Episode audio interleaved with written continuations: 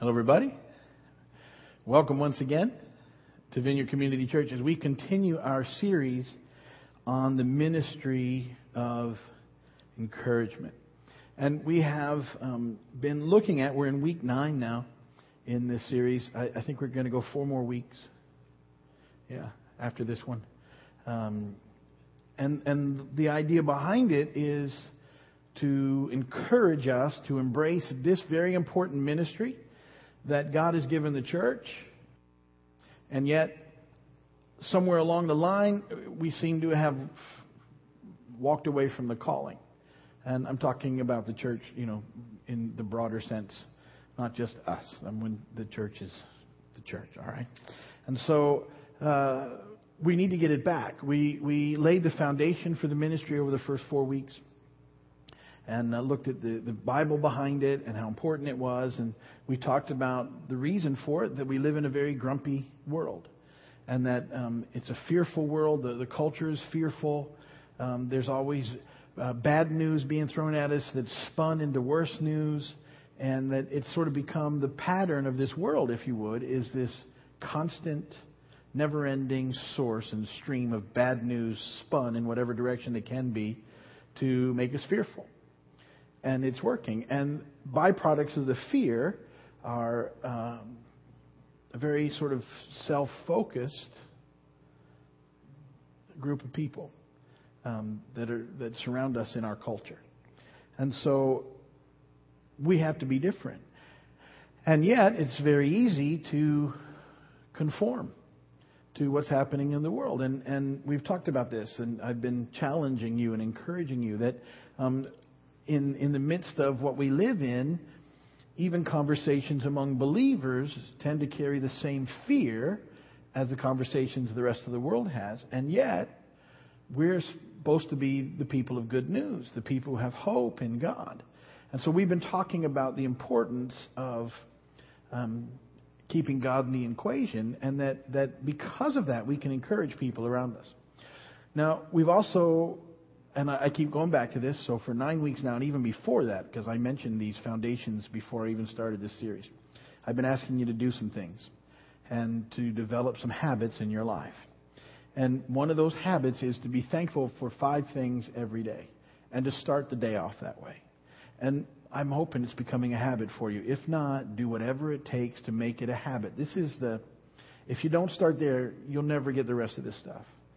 And so we have to start with the thankfulness concept in order to get our perspective right, or we'll just stay trapped in this culture.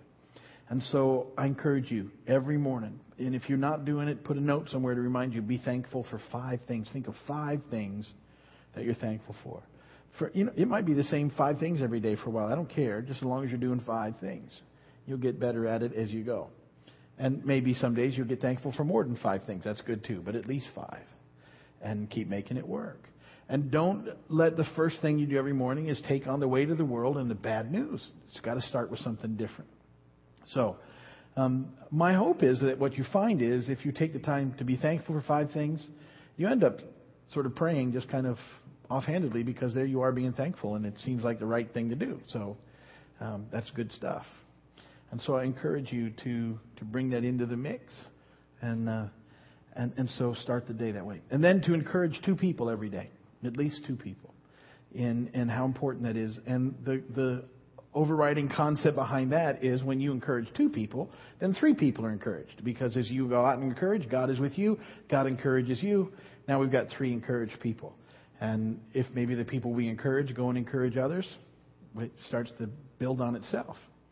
And so we, we have to get a hold of this ministry, and it has to become um, a focus, a priority in the midst of what we do.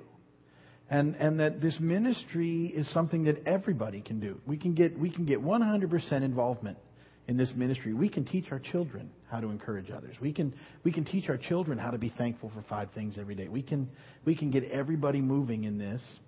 And it's just a way more positive approach to life in Christ than, than it is to just start picking apart everything that's bad in the world. Let's, let's just get everybody moving back towards God again as we embrace the whole thing. So this, that's sort of the underpinnings of this ministry. I also asked you to memorize Hebrews 10, 19 through 25. And some of you did and some of you didn't, and that's okay. But I'd encourage you, if you haven't, to learn it. It's a powerful group of verses. And if you've memorized them, now I hope that you're taking time to meditate on them, to think about them, to, to sort of consider each part. If you haven't memorized it yet, still time. I've got four more weeks of this message. So my hope would be by the time I'm done, everybody. Here's, here's, the, here's the big hope is that by the end of week 13, 14, whatever four more is on this one, I guess it's 13, that everybody would know these few verses and would have a habit developed of being thankful for five things every day and would embrace the idea that they need to encourage at least two people. If we can get there, we're going to, it's going to make a huge impact. But we have to get there. It's got to start with us. And so all I can do is keep talking and encouraging and, and moving you in that direction. Because ultimately, the, the benefits are yours. So you, you get the benefits of, of taking this on because you'll be encouraged. You don't have to live in fear. You don't have to be consumed by the negativity of the culture. And that no matter what the circumstance, you can know that God is still God. Now, it's not a, a blanket promise that we won't go through hard stuff because we do. It's a fallen world. It's a broken planet. It's, it, it, it's part of the. But, but see, we don't have to take it the way that the world does because we always have God to hang on to. And so it, this helps us through the process. So those verses now, remember Hebrews 10, 19 through 25. Therefore, brothers, since we have confidence to enter the most holy place by the blood of Jesus, by a new and living way opened for us through the curtain that is his body. And since we have a great high priest over the house of God, let us draw near to God with a sincere heart in full assurance of faith, having our hearts sprinkled to cleanse us from a guilty conscience and having our bodies washed with pure water. And let us hold unswervingly to the hope we profess, for he who promised is faithful. And let us consider how we may uh, spur one another on toward love and good deeds. And let us not stop meeting together as some are in the habit of doing, but let us encourage one another, and all the more as you see the day approaching. See, there's, there's some great stuff in those verses. And I, I, keep saying the reason I want you to memorize them is that, that when they're in you, in your mind, it's easier for the Spirit to quicken them to you in your heart. When discouragement tries to get on you. Because once we're discouraged, we stop encouraging others. It's I, I I've been going through this for a while now, and I know that when I'm discouraged, I can't I can't even will myself to go and encourage somebody. I have to deal with the discouragement first. But I just can't. I can't I can't fake it. So so we have to be ready to deal with discouragement by knowing the truth of what the Lord tells us and to hold unswervingly to the hope we profess. I love that. I've been thinking about that verse all week. Isn't that a great verse? Let us hold unswervingly to the hope we profess. Let's just hang on. No, just not get shaken loose. Just unswervingly hang on. See, that's what we're supposed to do. Okay, so having said that and done that, the the next chunk of this uh, series has been about what I call the encourager's truth. And I came up with this acronym because the truth sets people free, and these are the tools that we have in the ministry of encouragement. And the truth uh, that we've been uh, studying embraces the mind, the eyes, the ears, the mouth, and the hands. And we're going to talk about the hands. And, and how we broke those down to remember it is it's about our thinking, our recognizing, our understanding, our talking, and our helping. And we have gone through the first four already. We've, we've talked about the importance of getting our perspective from the throne room of God, God, not from the culture, and that we talked, we called that right thinking. That I'm not uh, talking about a thinking where we, we, we try and think things into being. I'm talking about um, a perspective change that allows us to know that, that what matters is the Word of God and the will of God. And that, that that's right thinking. And that, that most of us need to get our thinking right, to have our minds transformed and renewed by the Word of God. And so we, we talked about that. And then along with that, we've talked about some of these other things. We talked about recognizing, and that's about using our eyes to see like God sees, beyond the surface, into the depth of people and circumstances. And, and then we talked about uh, hearing, listening with understanding that, that we, we need to take it up a level. We, we need to really learn to listen to what's happening with people. And that they often have so much that, that they need to say. And that we need to be those who listen well and, and understand uh, and take it in. And, and that's, a, that's something that both of those things require us to be less self focused and more other focused in order to see and hear in the way that we're supposed to. We talked about talking last week, and I talked about the power of words, and that we need to use our words to bless and build up, not to tear down and discourage. And I asked you and challenged you at the end of that message to listen to yourself talk, because we'd already talked about listening. Listen to yourself over the week, how you use your words, and to take a good look at it. How do you use your words? You know, are your words, are you doing a good job of using them to bless and encourage and build up? Or are you using your words to tear down and to hurt? Because there's tremendous power in words. So we, we've looked at those things. Today, what we're going to do is we're going to talk about helping, um, putting actions to all this stuff that we're learning, to the actual part of encouragement and why we need to do these things. 1 John 3:16 says, uh, "This is how we know what love is. Jesus Christ laid down his life for us, and we ought to lay down our lives for our brothers." Jesus has shown us um, what this looks like and and modeled uh, what's important, and we're to follow suit. Ephesians 2:10, "We're God's workmanship, created in Christ Jesus to do good works, which God prepared in advance for us to do." Um, he created you for this. This is, this is why we're here. Uh, this is uh, part of the ministry that he has for you is this whole idea of encouragement. These are the, the good works he has in mind for you to do. Do you know that, that you are woven into the plan of God in such a way that he is able to use you in the midst of other people's lives if you'll just be aware of what's happening and, and God is, is very blessed to use you to touch other people's lives. And he puts you in situations all the time. And if, you, if you're aware of them, then you step into them. And if you don't have your mind on it, you don't. And, and we want to be available to God to use us. Because people are desperate to, to receive and to experience the love of God. And so we're, we're able to do that.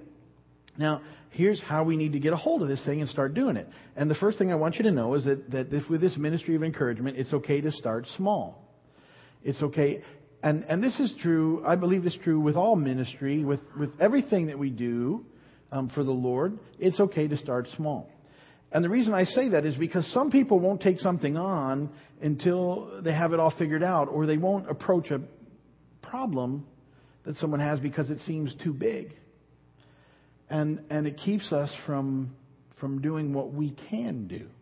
And there's a story that illustrates this really well. It's John 6, 1 through 9. I love this story.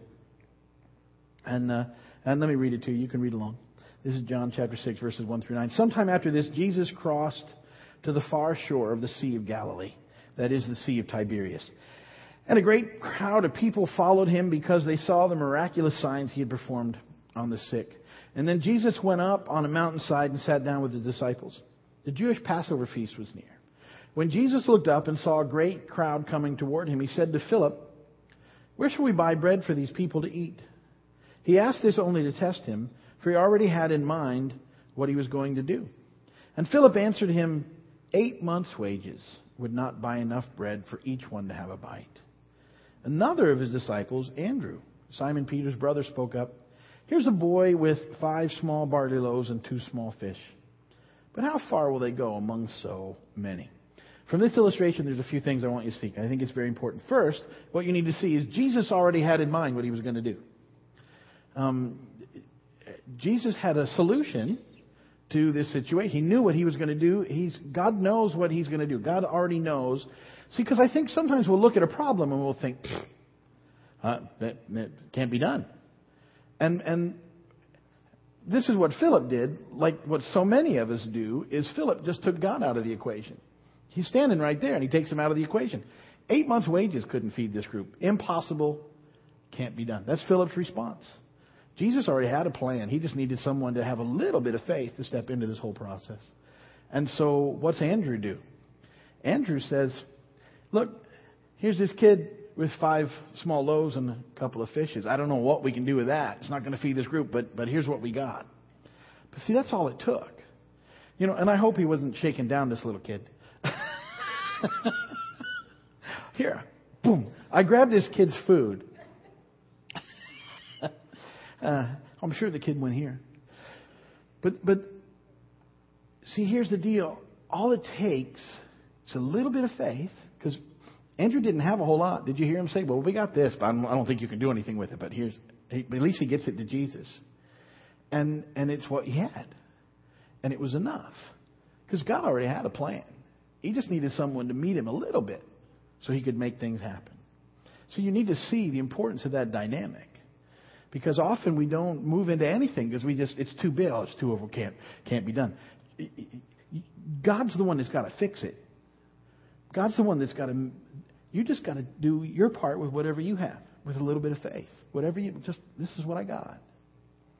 And God takes it from there. And see, this is real important to get a hold of this thing. Because it's just about reaching out with what you got with a little bit of faith and letting God meet you there. And and it's a very powerful thing. You know, I I, I love that story. You know, I, I always tell you that Jesus' favorite food has to be fish sandwiches. Because every time you see him feeding folks, he's giving them fish sandwiches. And here it is again. And and it's just a great story. So it's okay to start small. You don't have to have everything figured out. You don't have to have a, a, a huge plan. You just take what you what you got. Which eh, what you got at that moment might be you got five minutes to listen. Take that. You might have a minute and a half to speak into someone's life. Go with that. But use what you got and move into it and start there. Here's the second thing. This is really important with his ministry. Start at home. Start at home. Uh, you know, I have big dreams, and you hear it in our mission statement of advancing the kingdom of God one person at a time and impacting huge chunks of folks. But it, it, we got to start at the house. You got to start with the people closest to you, and you need to encourage those those people. The people around you need encouragement. And you might think, well, I need encouragement. Okay, good. Then then the equation we fall back on is if you start encouraging, you get encouraged. You'll get what you need. And, and we've talked about the law of reciprocity. That's not what we're governed by. We don't encourage just so people will encourage us back. God encourages us, but we step out and do this thing because it's the right thing to do. And, and we get into the golden rule dynamic. You treat others the way you want to be treated. If they treat you back or not, it's not the issue. You do what you're supposed to do, and God will meet you there. And, and in this grumpy world, in this fearful world, we need to encourage each other. It needs to start here. You need to encourage the people you're closest to. You, you need to encourage your family. You need to encourage your children, your spouses, your, your friends, your parents, whatever that looks like. And you need to speak words of life and hope into them. Everything that we've talked about applies at the house, and it has to apply at the house. And, and I asked you last week to listen to your words. Really listen to how you speak to the people around you. How do you, if you have children, how do you speak to your kids? Are you, are you building them up? Are you telling them they can make it, that, that you're proud of them, that you love them, that they can do it? Or are you picking on every little flaw that happens? How about with your spouses? How do you, are you, are you, and, and none of us is a perfect spouse, and none of us has a perfect spouse, and that's not the issue. But what we do is we always treat them with honor and respect and love speaking into them, speaking words of life into them, encouraging them because it's the right thing to do. Do that with your kids. None of us have perfect kids. None of us were perfect kids. But we encourage and bless and build. Don't tear down. Don't because we get sometimes what happens is we get stuck in this criticism thing and we're just stuck there. And and it doesn't work. We've got to build up. We have to it's got to start at, at the house. 1 Timothy 5.8, if anyone doesn't provide for his relatives, especially for his immediate family, he's denied the faith and is worse than an unbeliever. And, and that was, you know, more, more towards material. But I'm saying we need to provide spiritually for the people around us. It's part of what we do. And so it has to start at home. And do you know that those people that are closest to you are a great sort of training ground for to learn how to encourage others? Because you can do it there, you can do it anywhere. And, and so start. Because you know those people more intimately than you know anybody else. And, and we have to learn how to see the way God sees, listen the way that God listens, and move into those situations. And it's something that we're called to do. And so start this stuff at the house. Everybody should be doing this at the house. Third, we need to show respect to everyone. I brought this up earlier in the series, but, but it's important to um, move past some of the judgments that we toss out. And um, in Matthew 25, 34 through uh, 40, it says, Then the king will say to those on his right, Come, you who are blessed by my Father, take your inheritance, the kingdom prepared for you since the creation of the world. For I was hungry, and you gave me something to eat. I was thirsty, and you gave me something to drink. I was a stranger, and you invited me in. I needed clothes, and you clothed me. I was sick, and you looked after me. I was in prison, and you came to visit me. Then the righteous will answer, him, Lord, when did we see you hungry or feed you and thirsty and give you something to drink? When did we see you a stranger and invite you in or needing clothes and clothe you? When did we see you sick or in prison and go to visit you? And the king will reply, I tell you the truth. Whatever you did for one of the least of these brothers of mine, you did for me. As we go out and encourage others, ultimately we do it like we do everything else. We do it for the Lord. Uh, and it's opportunities to bless Him. And, and so we, we need to show that respect that, that says, you know what, that, that God, if, if you lay someone on my heart, that needs to be encouraged, I'm going to do it. And, and uh, whatever it looks like. And again, I'm talking about a kind word, uh, a, a, willingness to listen, uh, an openness to, to move out of your comfort zone sometimes, to maybe break your busy schedules, to, to be available. And, and I've told you this before God, God always seems to be more real outside of my schedule than he is on my timetable. God is far more real on his timetable. And so, what would you rather have? Would you rather get everything on your list done? Or would you rather be hanging out with God, doing his thing? And, and you know, honestly, kind of both. but I'll, I'll take the God thing first. And then he's good enough to help me through the stuff on the list. So, so this is, this is part of the process. And four, this is important. You have to know your value. You have to know your value. See, people might hesitate to get involved because of this thought that they don't really have anything to offer. A lot of people struggle with that. Yeah, I don't really have anything. I can't really, I, you know, I can't really do that. And that's such a lie because you have so much value in Christ. You have so much value in the kingdom of God. God has created you exactly for the purposes that are out there and, and you have tremendous value and and we have to get a hold of that, that that he can use us. You have something to offer the world. You have something to offer the world around us. Everybody. 1 Corinthians 12, 14 through 19, and then 27 says that the body is not made up of one part, but of many. If the foot should say, Because I'm not a hand, I do not belong to the body, it would not for that reason cease to be part of the body.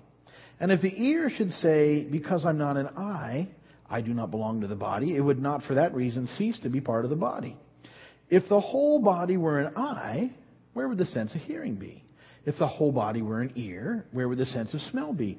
But in fact, God has arranged the parts in the body, every one of them, just as He wanted them to be. If they were all one part, where would the body be? Verse 27 Now you are the body of Christ, and each one of you is a part of it. Each one of you is a part of the body. We are uh, his, his hands, we're his feet, uh, it, where his eyes, where his ears, where, where, where his, his mouth. Um, whatever part that you are matters. See, there's not one part more important than any other part. You, you might not have the same gift mix as somebody else, but you're just as valuable and just as important. And in this ministry, have just as much to offer. I, I firmly believe that, that you have the ability to impact the world for the kingdom of God, each one of you. Every single one of you. And if you doubt that, somebody sent me this neat little quote that I like. I, th- I thought this was really good. If you think you're too small to have an impact, try going to bed with a mosquito in the room.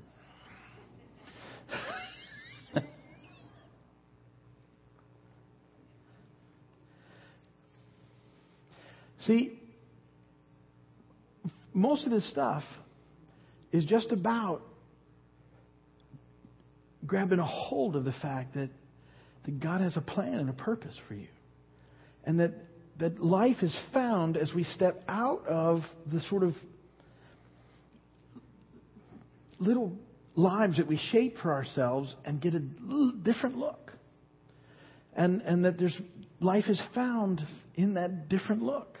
That it's always more than about us. It's, it's about Him. And so I just want to encourage you to think through these things that we've been talking about, to understand your value, to, to start small with whatever that looks like. If, if you, because I know some people now, because now every week we're going to really talk about doing this stuff. I want you to encourage two people. I've been saying do that, but I know that a lot of people not sure how to do that. Don't just start somewhere. You figure it out. Some stuff works and some stuff doesn't and just start. And it's okay to start small. And if you're not sure where, start at home. I'll, I'll take if you're encouraging two people a day at the house, that works for me. Um, that's great. Start there, and and let's let's put that together. That's a wonderful thing. Encourage two of your friends every day. Encourage. Just start the process. Get used to it. And, and make it happen. And understand that, that in the, we can show respect to everyone as we broaden it from there. And, and then you can do it because you have value. You're called to it. And, and we've looked at the scripture that says you're called to this. You, you, you can encourage because God has encouraged you. And, and we, we need to start walking this thing out now. And that's what we're going to, in the next four weeks, we're going to really look at some examples. Uh, I want to look at Barnabas, who was probably, his name means encouragement, son of encouragement. And, and I want to look at a little guy named Nehemiah and uh, how he encouraged, and then we'll see how Jesus encouraged, and and we'll we'll wrap it up by trying to pull it all together. So think about these things this week. I want to encourage you to start encouraging two people. If you haven't started, start. Start at home. Start small, but start, and let's let's go from from here with this whole process. Amen. Amen. All right. Well, um, if you're watching by video, thanks for watching. And uh, if you're up in Williston, God bless you guys. They'll pray for you up there. We're going to pray here as a group, and then we'll call it a night. So, let's pray. Father, thank you for who you are, for your goodness to us, your faithfulness to us, your love for us.